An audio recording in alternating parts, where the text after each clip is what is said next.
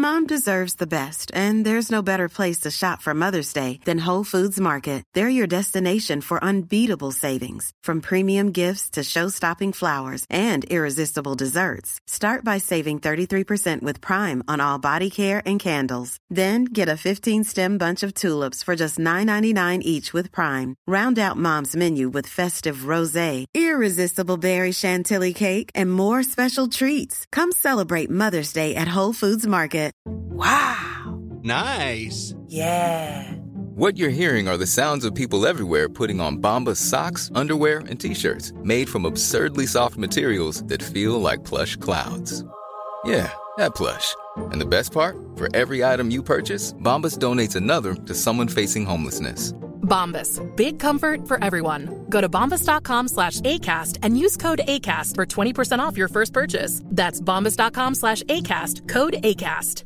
This is Paige, the co-host of Giggly Squad, and I want to tell you about a company that I've been loving, Olive and June. Olive and June gives you everything that you need for a salon quality manicure in one box. And if you break it down, it really comes out to $2 a manicure, which is absolutely insane. It's also so easy to get salon worthy nails at home with Olive and June. The difference between how your nails used to look when you did them yourself and now with the Manny system is a complete game changer. The best thing about Olive and June too is it's a quick dry, dries in about one minute, lasts for five days, and full coverage in up to one to two coats. Visit oliveandjune.com slash perfectmanny20 for 20% off your first system. That's oliveandjune.com slash perfectmanny20 for 20% off your first system.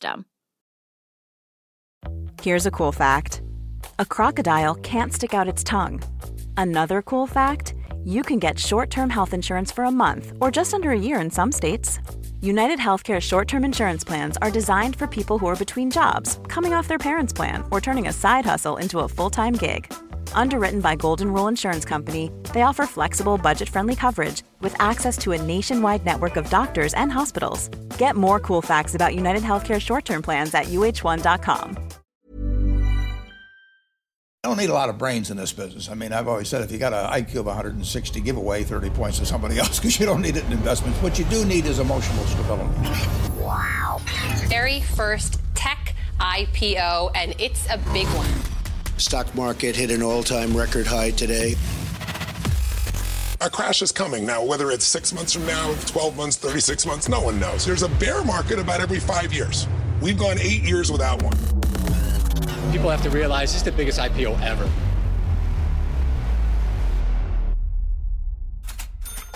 Hej och välkommen till ett nytt socialt distanserat avsnitt av Market Makers. Hur är läget? Jo, men det är bra. Den här veckan har eh, gått fördel kan man säga Mhm. på börsen, vilket har varit jäkligt trevligt. Så att eh, man har plockat några poäng i portföljen. Eh, ytterst skönt. Sen får man väl se vidare hur Fed ska stimulera och man har väl o- obegränsad rep och obegränsad med stimulanser nu över, överlag. Så det är helt omöjligt att förutspå. Den är lite... Den är ändå lite sjukt att de tog, eh, de sa ju Fed nu, alltså amerikanska centralbanken, att de skulle köpa obegränsat med tillgångar. De hade ju, ibland körde de ju det på sina vanliga liksom, statsobligationer, men de gick även in i MBS, eh, Mortgage back Securities. känner man ju igen om man har kollat på The Big Short och en börshaj. Vet du. Det är alltså eh, bostadslån egentligen på sätt och vis kan man säga.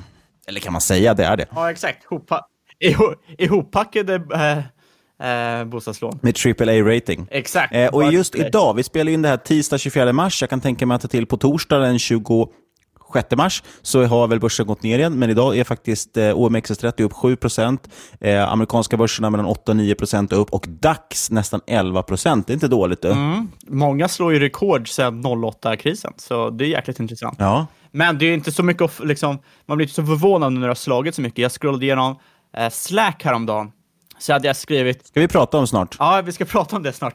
Men så hade jag skrivit, shit vad stora rörelser det är på OMX då. Det har gått ner 3 Och det här var tre veckor sedan ungefär.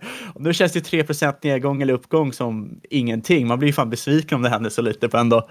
Ja, jag såg att eh, VIX hade ju kraschat nu, alltså volatilitetsindex. Så den var ju bara nere på 60 nu. Och det ska ju tilläggas att 60 är alltså helt sanslösa nivåer. Det har ju varit, ja, det, det, det har varit helt galet. Men den var ju uppe sjukt högt och kraschade ner nu. Eh, Oljevolatiliteten såg jag också. Den var ju uppe på något sånt, eh, nu sviker mitt minne mig, men den är ju upp långt över 100 i alla fall, vilket är, jag vet inte, det blir ju, blir ju som sagt, som de sa på, på Hedgehide, att det är uninvestable. När det är den typen av volatilitet i en tillgång, så någonstans når man en gräns där det går inte att investera i det längre, för vad du än kommer göra så kommer du få fel antagligen, för att det är så kraftig rörelse åt bägge håll. Framförallt ska man i alla fall undvika hävstångsprodukter och, och andra typer av produkter som, som skadas av volatilitet eller kan urholkas eller knockas och så vidare.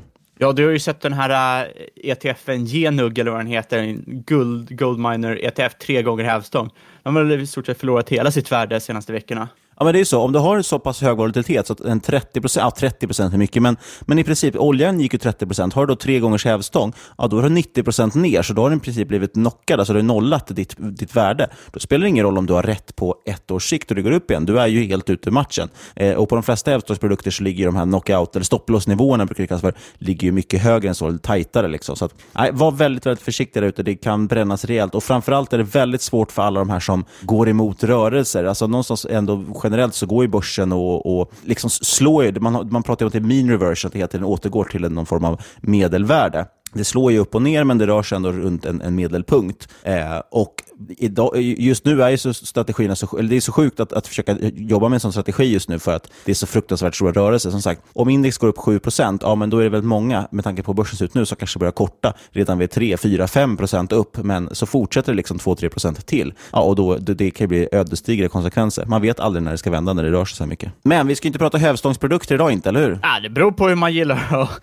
gillar att handla. Man kan, ju, man kan ju köpa det vi tänker snacka om med hävstång också om man vill. Så är det, men vi ska faktiskt prata, det, det kommer såklart bli lite makro, corona och så vidare. Det går inte att undvika. Det är det som står på tapeten och, och det som, ja, det är så fruktansvärt mycket tid som, som ägnas åt det nu. Kanske i onödan, vem vet? Eh, eller inte onödan, men kanske för mycket. Men... Det är också mycket att det är just det vi handlar själva just nu, så att det är klart det ligger i fokus. Ja, men vi ska i alla fall försöka prata lite om kanske hur arbetsmönster förändras och det här med distansarbete, då, eftersom det har blivit väldigt, väldigt utbrett. Användandet av till exempel Microsoft Teams gick upp med 500 procent någonting här de senaste veckorna. Jag såg att de adderade eh, 30 procent, eh, förlåt, 20, 25 procent nya daily active users eh, slog de upp på en vecka. Så alltså 12 miljoner användare ungefär kom in på en veckas tid. Det är ganska kraftig tillväxt. Det är en galen tillväxt. Och jag sitter i liksom två läger just nu. Den ena är som jag tror många sitter i, att det här med corona kommer helt förändra, förändra vär, liksom, världen och hur vi ser på att jobba och hur vi ser på liksom, olika typer av tjänster. Och liksom, den andra sidan, eller sitter på lägret, att fan människan är ett eh, vanedjur och när det här corona försvinner, ah, då kommer folk bara gå tillbaka till hur det var. jo, men så är det absolut. Men vi kommer komma in på det, men, men det är klart att det kommer såklart på viss del förändra vanor och kanske framför allt att det har snarare öppnat dörrar som man inte kände till tidigare. Men Innan vi kör igång, som, som vanligt gäller att ingen rådgivning eller rekommendation. Vi berättar om vår process och hur vi tänker. Gör alltid, alltid, alltid din egen analys. Så är det. Nu kör vi igång. Tack.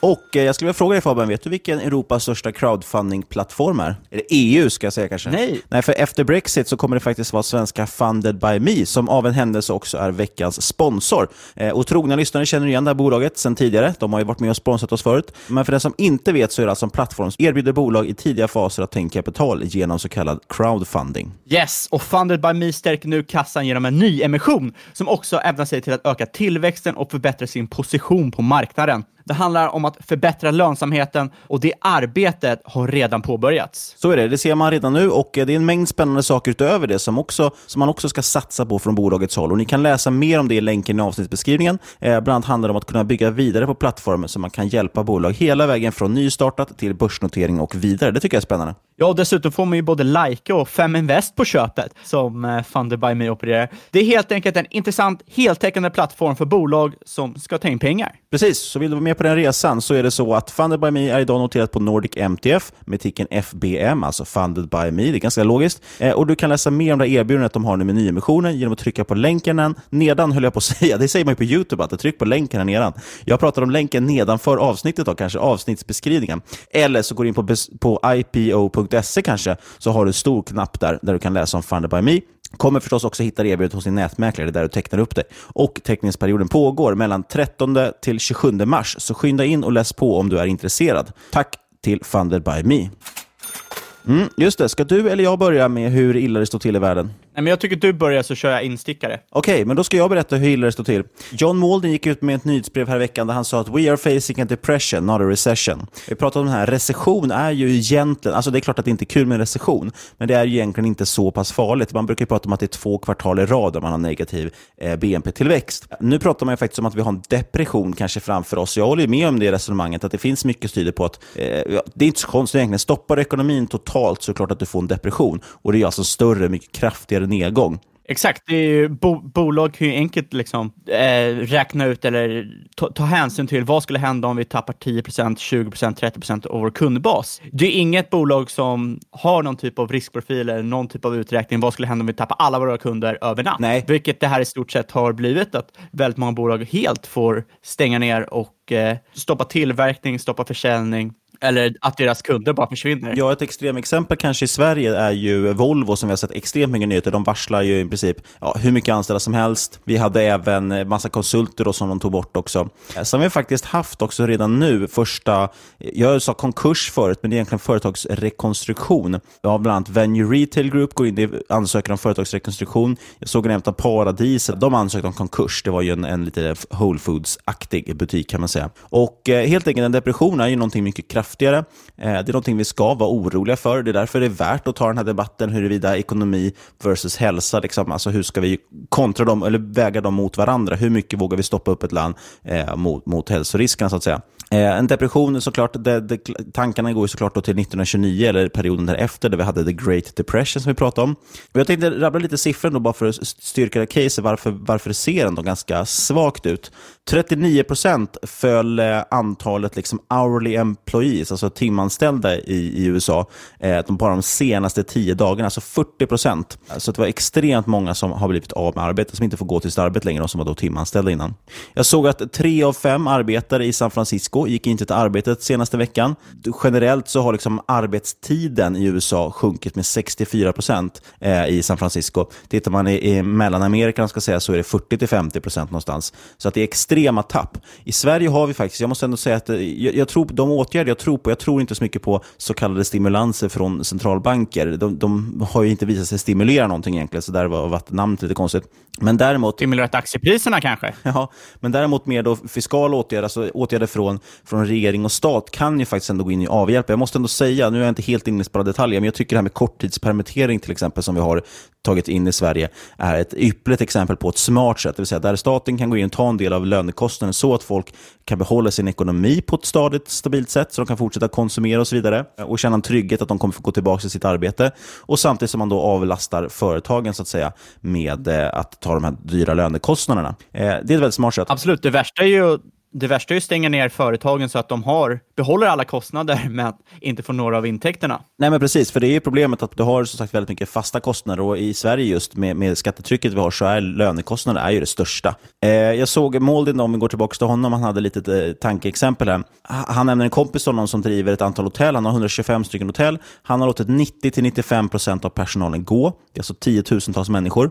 Eh, och leker man då lite med det här, kör back of the envelope-kalkyl på det. Det finns ungefär 54 4 000 hotell i USA. Eh, så det är bara gånger det med antalet anställda på hotell och så drar du bort 90 procent av dem. Det var en annan då, kompis till honom som höll, hanterade liksom backoffice, eller vad man vill kalla det för, för tandläkare. Eh, och de hade ungefär 80 procent av dem hade stängt ner för de fick inte ta upp skydds, skyddsutrustning just nu. Eh, och, och, totalt, tittar i USA, så finns det ungefär 100 000 då tandläkare. Så, eh, och de flesta har en snitt då någonstans att de har väl ungefär 10 anställda. Så då gånger du 100 000 med 10 personer så får du eh, ganska mycket folk som helt plötsligt blir av med arbetet, eller inte som i alla fall har inkomster. Och som sagt, i USA är det där mycket mer skört just med, med inkassa och a-kassa, eller inkassa, inkomstförsäkring, a-kassa och så vidare. Exakt, de har ju inte samma typ av säkerhetsnät som vi har här. Nej. Eh, och där kan jag säga, jag var tvungen att kolla in lite på Google Trends. Där kan man ju titta hur sökningarna påverkas i, i sena tiden, hur, vad folk söker på. Kollar jag lite i Sverige ibland på nyckelord här som, som har att göra med det här, a-kassa. Eh, när jag kollade den för någon vecka sedan, då var det inte alls, då var det en liten, liten ökning men inte kraftigt. Eh, däremot projicerade då Google, de, tyckte, de märkte liksom ett ökat tryck och projicerade framåt, eller prognostiserade framåt att eh, sökningarna skulle öka rejält. Och nu har vi sett att de har gjort det. Det är alltså liksom en kraftig, kraftig ökning, har mångdubblats. Eh, Eh, antalet sökningar på a-kassa i Sverige. Eh, samma sak med inkomstförsäkring. Så det är alltså helt enkelt folk som de söker ju nu på vad är det som gäller? Vad är en a-kassa? Har jag någon a-kassa? Hur funkar en inkomstförsäkring? Hur mycket av min lön kommer jag få? Eh, och när behöver de göra det? Jo, när de blivit varslade. Den eh, Söktermen varslad har gått upp enormt mycket eh, och, och alltså, ja, dubblerats väldigt, väldigt många gånger. Exakt, söker du på engelska så är det ju samma sak. Eh, Precis. How to get unemployment och liknande. Det är också Mm. så att det är inte något som är i enskilda länder, Nej, nej, nej. utan du ser globalt. Ja, och går in på Google Trends, alltså det är trends.google.com kan man gå in på, eh, då har de en hel covid-19-sida där man kan titta på vad egentligen har folk börjat söka på relaterat nu till coronaviruset. Men då är det i USA och jag tycker att det är kul att kolla Sverige för att se lite, kul ska jag inte säga med tanke på vad man fick för resultat. Men vet du vilken sökning som har ökat allra mest av de jag tittat på? Vad har skapat mest intresse på senare tid? Som innan hade i princip noll sökningar och idag har hur mycket sökningar som helst. Hur vet jag om jag är gravid? Jag är en man. Nej, toapapper. Toapapper? Oj, ja det kan jag tänka mig. Den är ju given. Den är given faktiskt. Nej, och eh, går vi tillbaka till Malden där igen så hävdar han också att det är flera stycken sådana unemployment-sidor, alltså si olika typer av arbetslöshetsersättningar, så deras hemsidor har ju kraschat totalt också. Eh, helt enkelt för att de inte klarar av den här typen av eh, ansökningar. Så att, ja, det är väldigt dystra tider faktiskt. Jag, jag låter som att jag är positiv, men, eh, men det är väldigt dystra tider. Jag Absolut. hålla upp energin här. Det, det som är frågan är nu om det är liksom, om vi ser starter på någon typ av rally, bear rally kanske. Det är många, många analytiker som tror att vi har en 20-30% eh, uppgång framför oss. Men går man upp 10% om dagen är inte det så många dagar det håller i sig. Liksom, kollar, man, kollar man det tekniska så många fonder, eh, pensionsfonder och så vidare som måste ombalansera sina portföljer. Det skulle tyda på ett inflöde bland annat aktier. En annan teknisk indikator är ju även glidande medelvärdet. Kollar du på S&P's 500 200 dagars medelvärde ligger vi under 26% under där per igår vilken extremt översåld situation. Och historiskt sett så ser man att den följande månaden är skewad mot uppsidan.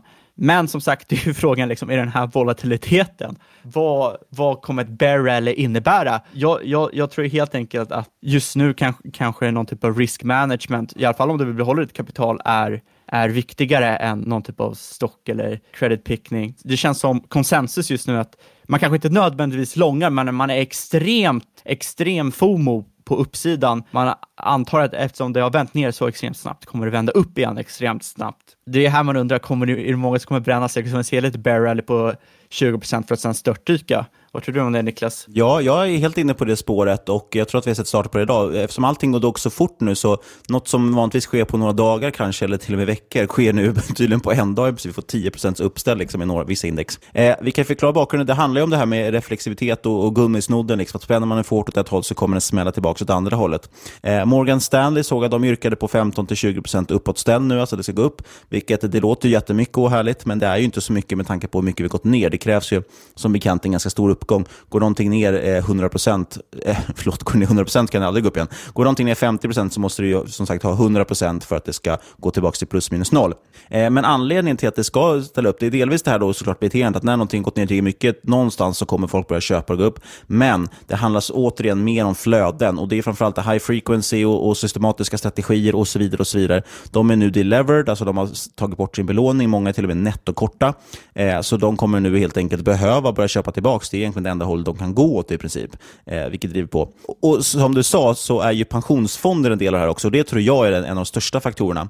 Eh, bara som exempel, alltså de behöver ju vikta om, som, som du var inne på. Eh, ska du hålla då till exempel, det finns ju en sån klassisk 60-40-portfölj, alltså 60% aktier, 40% obligationer.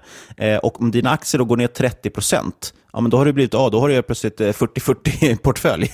Så då måste du liksom köpa en jädra massa aktier och också sälja obligationer. Eh, och Morgan Stanley gick ut och sa att det här flödet brukar starta runt fem dagar före slutet på månaden. Det är ju nu alltså, eh, runt, runt det här löningsdagen då i Sverige. Och kommer då ta slut mot slutet av månaden. Så att troligtvis den här veckan, absolut. Jag tror att vi kommer få rejäla uppställ och driver på och lurar folk in i att köpa mer och sen så kommer det fortsätta neråt igen. Så det här är ett ypperligt tillfälle att öka sina korta eller sälja av sina aktier, tror jag. Återigen, vi sysslar inte med några rekommendationer, eh, men, men det är så jag tror i alla fall att man kan lägga upp det här, om man är lite kortsiktig. Är man långsiktig så, så gäller andra saker. Absolut, och jag tror fortfarande att eh, vara lång amerikanska dollarn är en vinnande trade. Jag tror att många liksom, konsensus är alldeles för bearish på cash just nu. Mm. Eh, delvis risk av, eh, eller till stor del på grund av inflationsrisk. Absolut. Eh, men den är också viktig, liksom, den här inflationsrisken. Det finns ju en stor risk alltså när man verkligen går ut så extremt och köper obligationer och så vidare. Men framförallt kanske när det kommer fiskala stimulans, eh, stimulanser eller paket. Eh, I USA pratar man till exempel om att skicka ut checkar till hela amerikanska befolkningen, alltså någon form av eh, UBI som vi pratade om förut, eller medborgarlön. Eh, kortsiktigt då. Men, men det är sånt som driver enorm inflation. Samtidigt får man inte glömma att alltså, det vi tittar på nu, det är deflator deflatoriskt. Eh, en, en sån här typ av händelse, det skadar enormt. Eh, så jag vet inte, det, det, är svårt. Och oavsett vad som händer, det är en sån pass chock som sker nu. Så att det här kommer liksom inte gå över bara för att coronaviruset går över. Och som vi har pratat tidigare, framförallt det här med kreditbubblan inom företag och så, så är det ju, backdropen är ju inte jättemunter heller. Eh, men oavsett så är en sån här stor chock går liksom inte över bara för att viruset försvinner, utan det tar tid innan det kommer tillbaka. Sen kommer vi komma tillbaka, det är klart. Det är både du och jag helt övertygade om i alla fall. Eh, men, men på kort sikt så, så är det väldigt, väldigt mörkt just nu. Jag kan nämna St. Louis Fed. De sa att BNP kommer halveras och att unemployment rate, eller antalet arbetslösa, tror de kommer nå 30 procent i USA inom de kommande månaderna. Eh, och Det skulle då alltså vara värre under, under the Great Depression där på, på 20-30-talet. Låter ju, låter ju muntert. Mm. Men å andra sidan så ser vi också bolag som Walmart och Amazon, Dollar General. De ska anställa flera hundratals tusen personer bara i USA. Förhoppningsvis har de ju möjligheter där. Ja, och som sagt, vi, vi balanserar nu på en tunn, tunn tråd då egentligen. Ska vi ha en depression eh, genom att stoppa hela världen och låta eh, för att rädda liv? Eller ska vi liksom eh, försöka stoppa den ekonomiska utvecklingen då genom olika typer av stimulanser, eh, men då kanske få en kraftig inflation istället? Eller det tredje alternativet är att vi skiter i allt och låter folk dö, men det kommer inte heller funka för att när alla blir sjuka och ligger hemma eller på sjukhus så, så stannar ekonomin också. Eh, det känns som ett lose-lose scenario här. Eh, och eh, ja, det kommer behöva krävas, vi kommer se olika typer av stödpaket som kommer kräva extremt stora skuldsättningar av våra eh, stater runt om i världen. Eh, och det finns en stor risk att det blir ett jätteinflatoriskt event. Samtidigt som sagt så är det här deflatoriskt och jag tror väl fortfarande på, jag, jag står nog fast vid det vi har yrkat på i, i väldigt länge nu i podden och det är det här med Japan-scenariot, att vi snarare ser enorma stimulanser men att ekonomin i princip står stilla och bara händer ingenting. Liksom. Ja. Ska vi dra en liten, eh, liten eh, runda bordet här, fråga våra kära investment banker-kompisar vad de tror om hur börsen börsen ska gå då? Ja, absolut. Kör på. Goldman Sachs, känner du honom? Ja, han är min, en av mina bästa vänner i Goldman, Mr, Mr Sachs som jag får kalla honom. Ja, just det. The road to success. de tror att S&P 500 kommer gå ner totalt 41% från topp till botten. Bank of America tror att vi kommer se 47% från topp till botten och Credit Suisse de tror att det är ungefär 35 eh, vilket betyder att då borde fallet snart vara över. Så vi får se. Men alltså, någonstans, det kan ju inte gå mer ner mer än 100 där är vi eniga, eller hur? Exakt, det är väl lika bra att alla bara börjar om på noll. Ja, problemet är som sagt att eh, det kan alltid gå ner 100% till. Den får man aldrig glömma. Men eh, jag, jag, det går absolut inte att gissa om sånt här. Men ska man titta någon form av historik så är det så här, ja, det är, det är ju svårt att tro att det, det ska gå ner mer än kanske, jag vet inte, 60 procent eller 70 procent någonstans. Någonstans måste det finnas en botten. Tyckte det var roligt dock det här med att köpa dippen. Då var det en eh, Artemis Capital eh, som är jädrigt duktiga. Chris Colder, han hade skrivit ett, eh, i sitt senaste investerarbrev, det här med att köpa dippen, att man ska vara lite försiktig med det då. Det är klart att man ska, kan skala in sig, men gör absolut inte med belåning och så vidare. Eh, skulle du ha köpt dippen då varje gång det gick ner mellan 1929 och 1970, så menar att då skulle det gått bankrutt tre gånger. Eh, för helt enkelt så att du har eh, ett antal gånger när det gått ner ungefär 86 procent liksom, från topp till botten. Eh, så man, man, måste vara försiktig med just det här med belåning. Som sagt, inte ens en liten, liten belåning ska man hålla på med i den här miljön för att köpa dippen. Utan det, det ska du ta när, det, när allt är vad säger, clear blue skies istället. Exakt, du tar ju en belåning när... När börsen är på all time high. ah, fan. Hoppas att det inte är för många som gjorde det. Men där potentialavkastningen är så extremt mycket högre än risken. JP Morgan då, de glömde vi. De hade tagit fram här i de senaste tre recessionerna hur marknaden har gått ner. Då, då kan vi titta här på Eh, 1990 så gick eh, S&P 500 ner ungefär 20 topp till botten. 2001 gick det ner 49 topp till botten. 2008 gick det ner 57 topp till botten. Som sagt, det finns ändå en botten. Eh, någonstans, jag skulle säga att har det gått ner liksom 50% där någonstans måste det börja bli köpvärt. Har det gått ner 60% då är vi nere på historiska nedgångar skulle jag vilja påstå. Eh, men det vi skor oss för, vi har också varit inne mycket på återköp och eh, det ser man nu. Jag tyckte att eh, The Market Ear hade en rolig, eh, rolig rubrik när de skrev bye buy buybacks.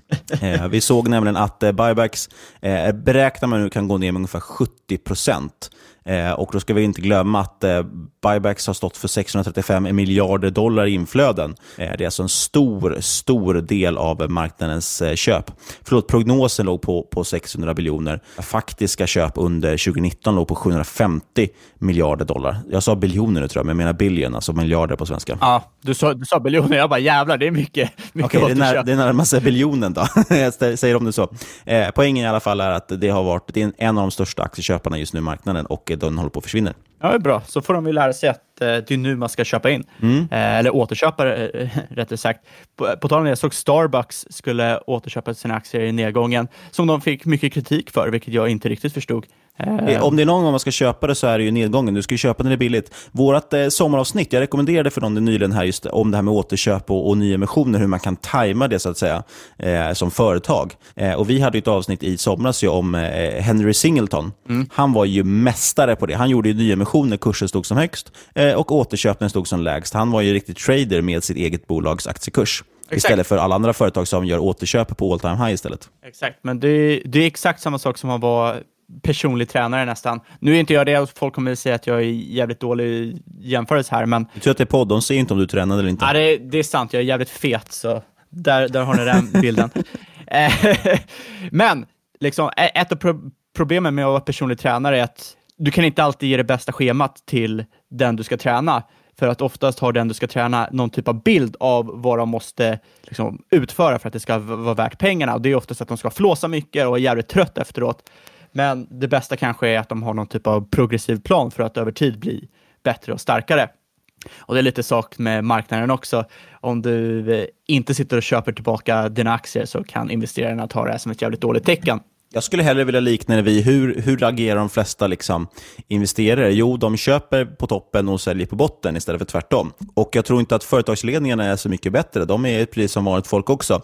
De kommer alltså göra återköp när de tycker att det går så himla bra för företaget och de kommer göra nyemissioner när företaget går dåligt och de måste ta in pengar istället för tvärtom då egentligen. Exakt, men det är det här som må många investerare tycker är bra, eller de ser det här som en bra grej. Att när, när, när företaget går bra och gör bra saker, då är det bara liksom plus på plus på plus på plus. Lite P tal då kanske, vinstmultiplar för börser. Eh, faktum är, slår man ut det på, på globala aktiemarknader, eh, jag tittade vad Erik Hansén i sitt morgonbrev gör en fantastisk eh, sammanställning av det här. Nästan överst på den listan, då, den har förstås inte riktigt med alla marknader, men väldigt, väldigt många. Eh, näst överst på den listan ligger USA, de har just nu ett P tal på 14 på sin börs. Eh, och eh, snittet då som vi vet det ligger runt där 15 någonstans. Eh, tar man ett chiller-P, alltså ett cykliskt justerat P, då tittar man ju på, på en tioårsperiod och justerar då efter vinster. Då. Då ligger USA också näst överst med 20. Eh, och även där ska ju historiska snittet någonstans ligga på eh, 15, brukar man prata om. Eh, det som är intressant eh, det är ju att Danmark ligger på 24. De är överst på den listan på, på Chile P, så det är väldigt dyrt om man justerar. Eh, Sverige kan vara intressant. Vi ligger på ett P tal på 12 just nu, mot historiska 15 ungefär.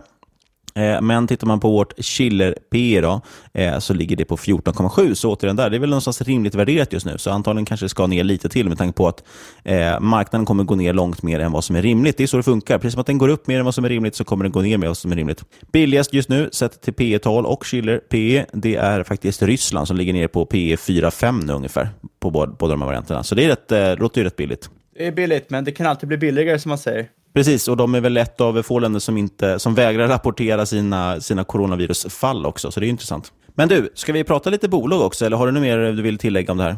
Nej, men det kan jag prata lite bolag om du vill. Jag tänkte... Vad ska vi prata för bolag idag då, min vän? Jo, men vi tänkte faktiskt göra en liten uppföljning. Vi pratade i avsnitt 96 om eh, ett antal olika spännande trender egentligen. Vi kallade det för det, papperslösa samhället eller vad det var. Pratade vi om liksom spännande trender som sker på arbetsplatsen, hur folk går in mer i chattkommunikation, videokommunikation, jobbar mot AI och så vidare. Eh, och tre bolag vi nämnde där just inom chatt och video har ju blivit högaktuella just nu. Eh, och det är framförallt då egentligen Zoom, Zoom Video Communications. Det är Microsoft med sitt Microsoft Teams då framförallt och även Slack till viss del också. Eh, det är tre bolag som borde gynnas av den här trenden att folk jobbar hemifrån. Om inte annat så har de sett en explosion i tillväxt just nu. Men jag roade mig lite med att titta på eh, Google Trends här igen, bara när jag ändå var inne på det. Eh, Zoom ser ungefär ut som toalettpapperskurvan. Enorm tillökning med sökningar. Microsoft Teams, samma sak, även om den har varit lite kraftigare innan också. Men de har också fått en otroligt exponentiell utveckling här. Men Slack, visst det har ökat, men faktiskt inte så himla kraftigt. Och vi kan ju liksom lite kort beskriva vad det här, alltså Zoom tillhandahålla alltså videokonferensmöjligheter, Slack är en typ av messaging-app internt för företag och Microsoft är ett stort jävla konglomerat. men du vet vad det är, så du skulle stänga av podden just nu. Men vi, jag tänker, ja, vi kan gå igenom dem faktiskt eh, en och en om det är okej. Ska vi börja med Slack kanske? Ja, det kan vi göra. Ja, för alla är ju i grunden då som sagt chatt, video, röstsamtal. Det är kommunikation på olika sätt, både internt och externt, lite beroende på. Eh, och så finns det massa möjligheter för integrationer, eh, fildelningar och så vidare. och så vidare. Eh, Slack grundades för bara sex år sedan, ganska nytt företag, har varit väldigt populärt inom startup-kulturen får man säga. Eh, började framförallt som ett eh, chattverktyg och byggdes egentligen i samband med spelutveckling. Så var ett bolag som de ville ha ett internt chattverktyg de kunde skriva till varandra. Eh, och sen har det växt och blivit en enorm eh, succé. Då. Eh, senaste åren, bägge två senaste åren har man dubblerat omsättningen på årsbasis. Eh, man gör fortfarande stora förluster. Förra gången vi pratade om bolaget, det var alltså avsnitt 96. Vet du hur många månader sedan det var? Quick math. 100 må månader sedan? 7 till 8 månader sedan ungefär. Så snart ett Okej. år sedan då kanske. Då betalar man ett PS-tal på smått absurda 38. Oj, och oj, idag oj. nu när det är rea på börsen, då ligger PS på ynka 21. Åh, rea! Bara köpa. Jag, säger det lite med ironi där, för att eh, jag har lite svårt faktiskt att hitta någonting som är så dyrt i Sverige. Kan jag dra upp Fortnox som exempel? Det sägs ju vara dyrt. Det hand- handlas till ett PS på 15. Eh, Så att, ja, Eh, Slack är väldigt, väldigt dyrt. Eh, aktien är upp ungefär 15 procent year to date, alltså från årsskiftet. Den har också faktiskt ändå gynnats och klarat sig väldigt bra i det här klimatet. Det jag tycker är intressant med Slack är att det, det används ju, det byter ut det här behovet av interna e-mail. Väldigt bred applikation och ingen egentligen specifik uppgift, utan du kan använda det till lite vad som helst. Ja, men det är all form av intern kommunikation och speciellt nu som sagt när folk jobbar då på distans eh, blir det här extra tydligt att vad smidigt det är att chatta med folk och bara skicka iväg de här snabba frågorna som man annars kanske ropar till varandra eller säger till varandra.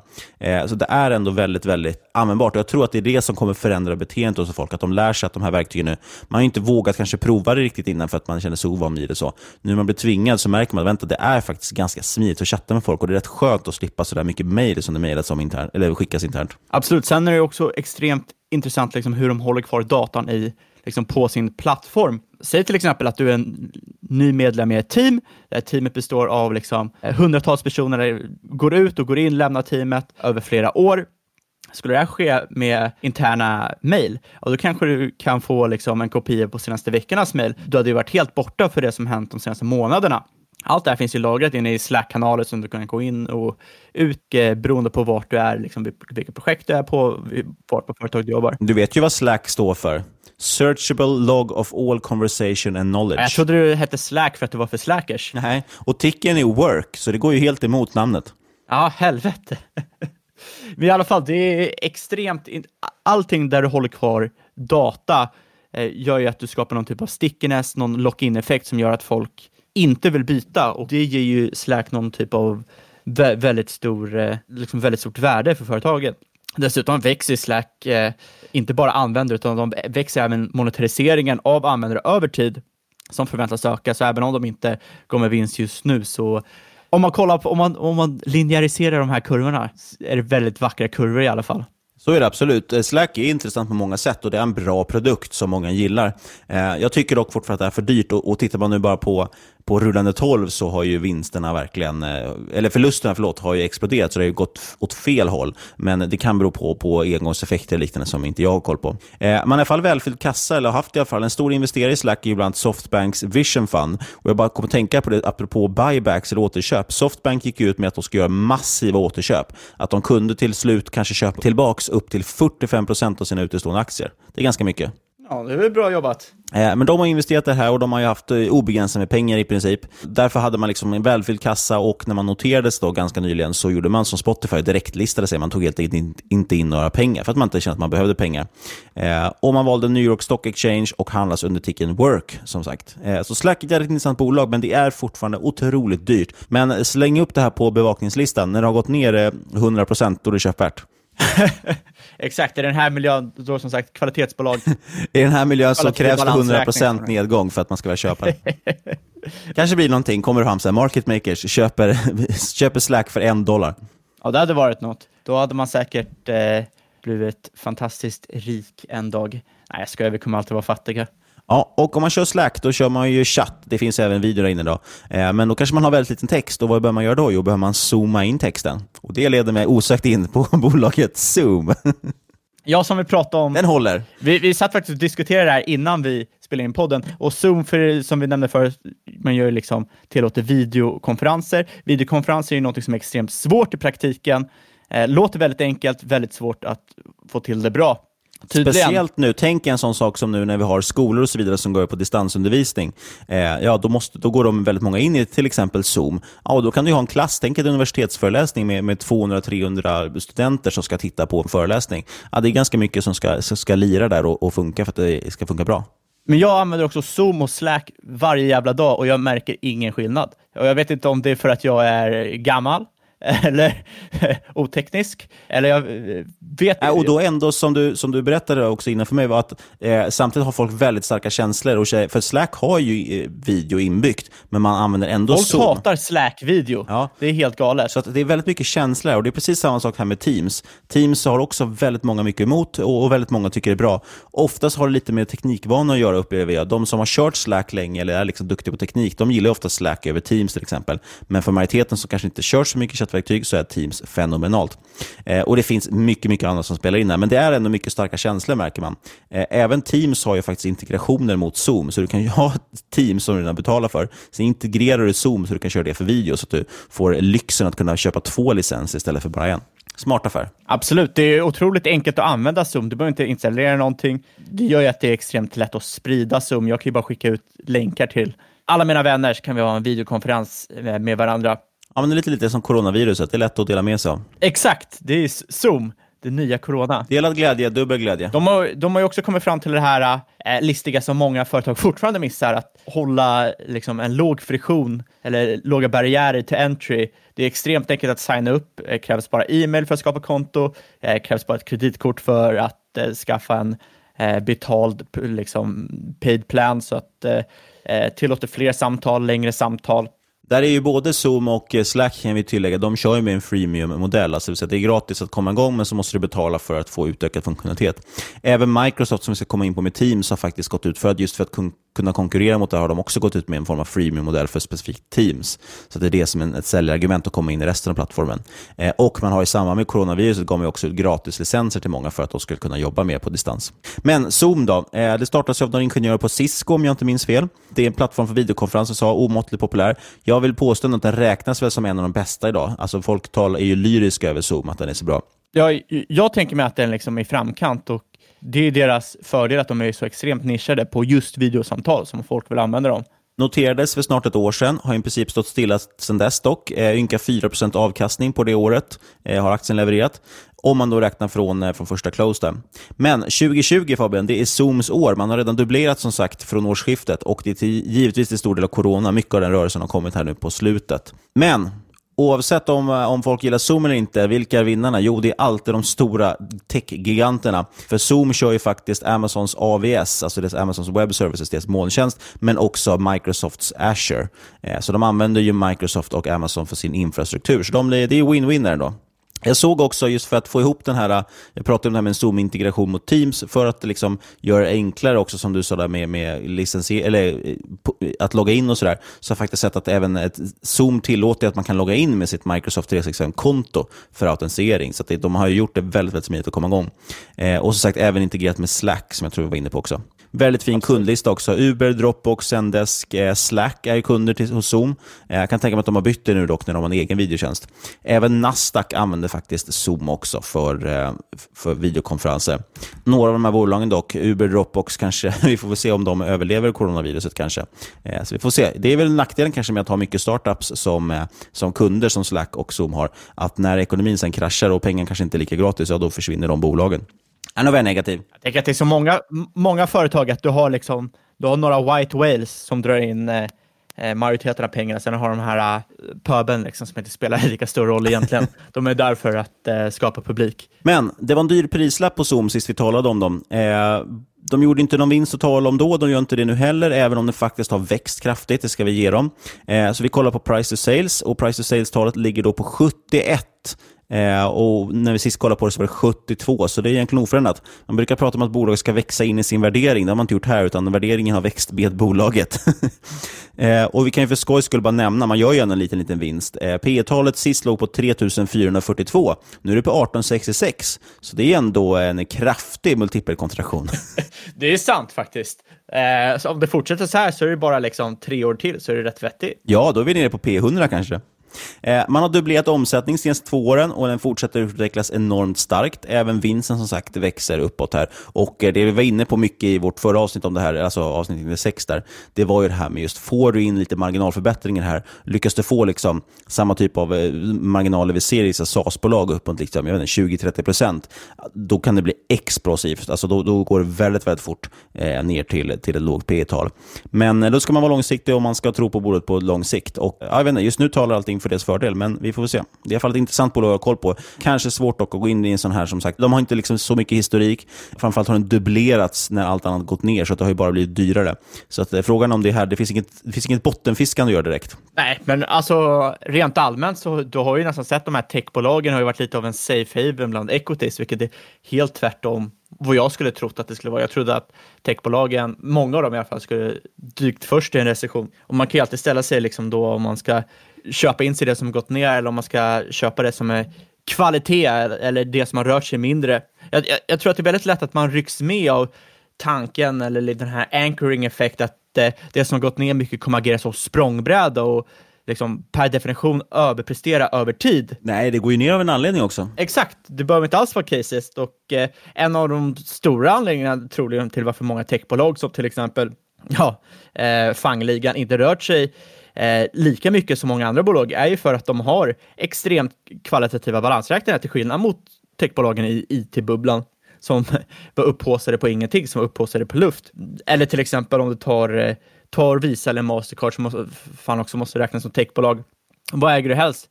Visa, Mastercard eller SEB? Eller annan skrutt europeisk bank?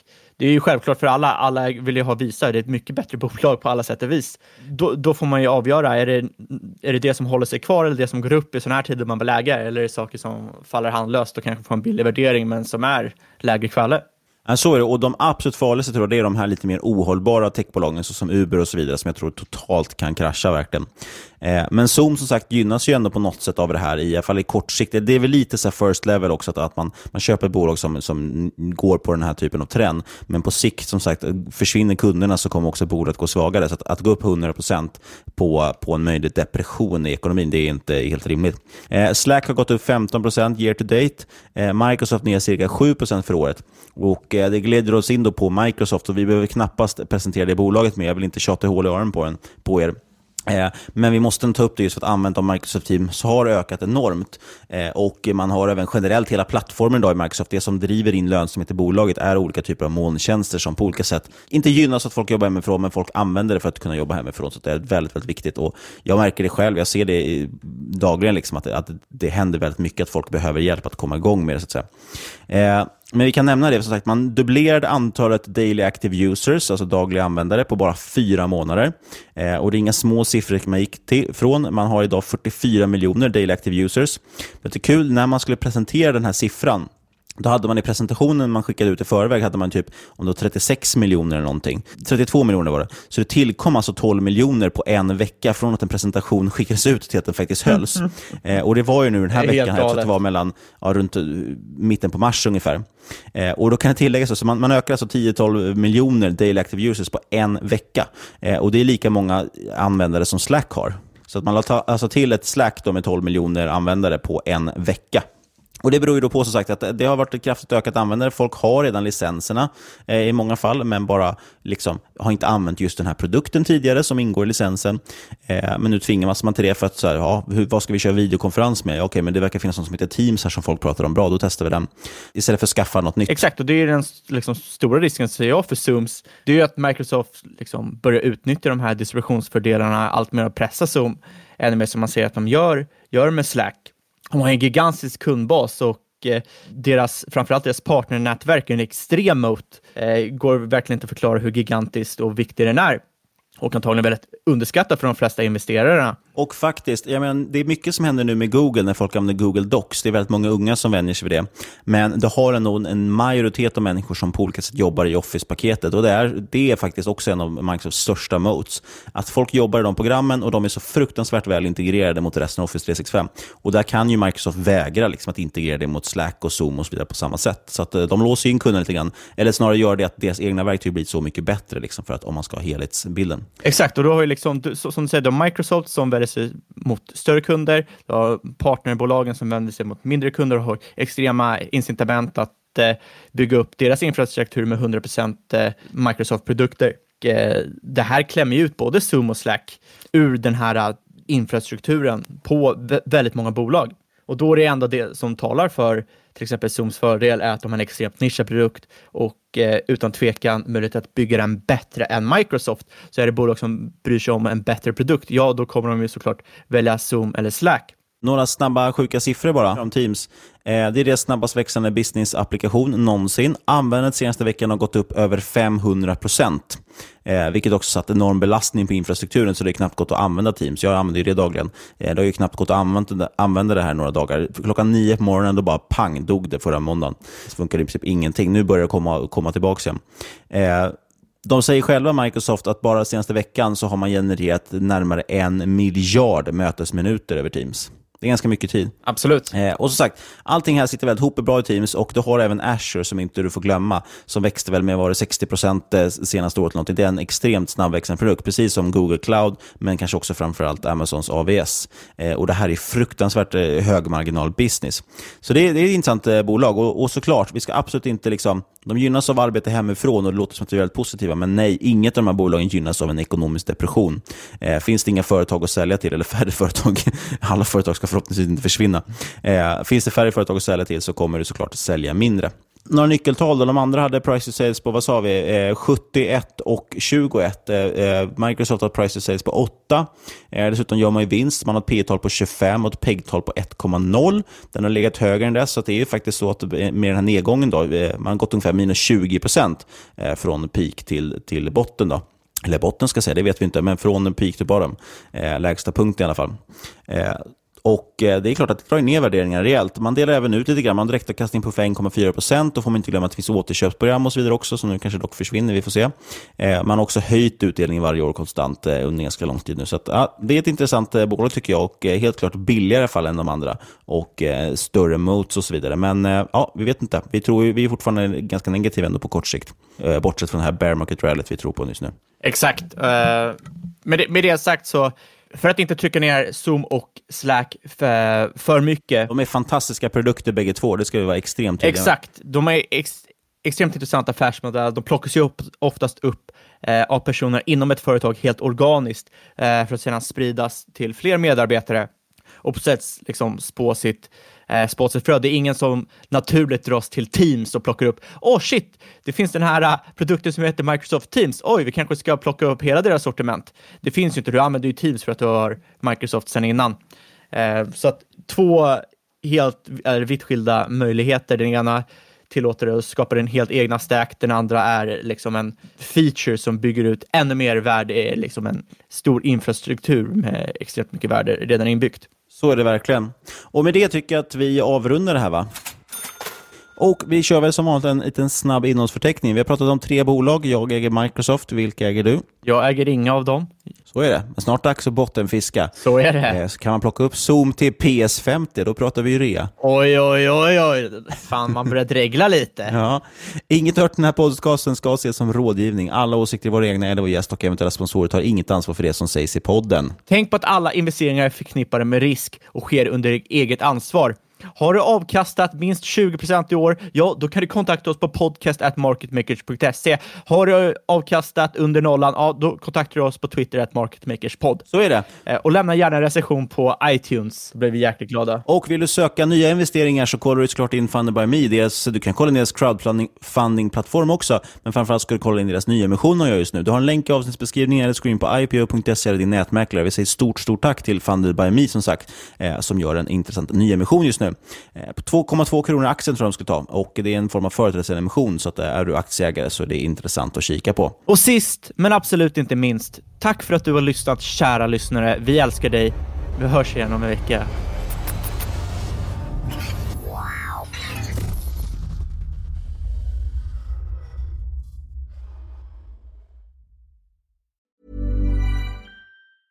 When you're ready to pop the question, the last thing you want to do is second guess the ring. At Bluenile.com, you can design a one of a kind ring with the ease and convenience of shopping online. Choose your diamond and setting. When you find the one, you'll get it delivered right to your door. Go to Bluenile.com and use promo code LISTEN to get $50 off your purchase of $500 or more. That's code LISTEN at Bluenile.com for $50 off your purchase. Bluenile.com code LISTEN. Hey, it's Paige DeSorbo from Giggly Squad. High quality fashion without the price tag. Say hello to Quince. I'm snagging high-end essentials like cozy cashmere sweaters, sleek leather jackets, fine jewelry, and so much more. With Quince being 50 to 80% less than similar brands. And they partner with factories that prioritize safe, ethical, and responsible manufacturing. I love that. Luxury quality within reach. Go to quince.com slash style to get free shipping and 365 day returns on your next order. Quince.com slash style. Burrow's furniture is built for the way you live. From ensuring easy assembly and disassembly to honoring highly requested new colors for their award-winning seating, they always have their customers in mind. Their modular seating is made out of durable materials to last and grow with you. And with Burrow, you always get fast, free shipping. Get up to 60% off during Burrow's Memorial Day sale at burrow.com slash ACAST. That's burrow.com slash ACAST. burrow.com slash ACAST. Millions of people have lost weight with personalized plans from Noom, like Evan, who can't stand salads and still lost 50 pounds. Salads, generally, for most people, are the easy button, right? For me, that wasn't an option. I never really was a salad guy. That's just not who I am. But Noom worked for me. Get your personalized plan today at Noom.com. Real Noom user compensated to provide their story. In four weeks, the typical Noom user can expect to lose one to two pounds per week. Individual results may vary. Hiring for your small business? If you're not looking for professionals on LinkedIn, you're looking in the wrong place. That's like looking for your car keys in a fish tank. LinkedIn helps you hire professionals you can't find anywhere else, even those who aren't actively searching for a new job but might be open to the perfect role. In a given month, over 70% of LinkedIn users don't even visit other leading job sites. So start looking in the right place. With LinkedIn, you can hire professionals like a professional. Post your free job on linkedin.com slash people today.